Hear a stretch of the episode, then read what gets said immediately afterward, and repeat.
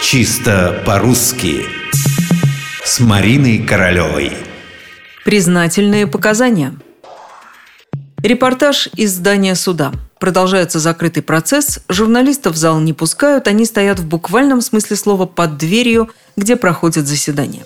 Наконец появляется обвинитель, который сурово произносит «Подсудимый дал признательные показания».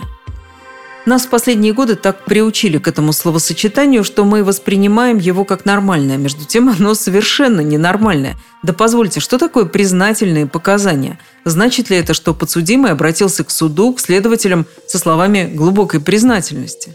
Откройте любой из толковых словарей русского языка и убедитесь, у слова «признательность» только одно значение – чувство благодарности – мы можем и просто обязаны выразить друзьям свою признательность за то, что они поддержали нас в трудную минуту. Мы им за это очень, очень признательны.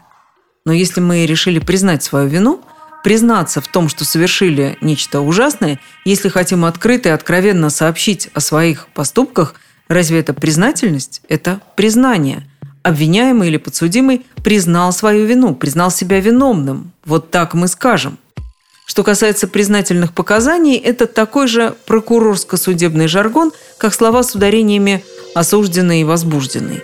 А, кстати, этот жаргон неизбежно оказывается очень близким жаргону уголовному. В нем, к примеру, есть слово «признанка», что означает признание в совершенном преступлении.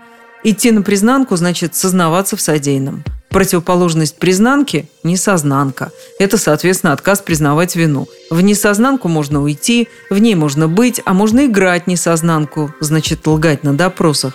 Но признательных показаний в нормальном литературном русском языке быть, честно говоря, не может.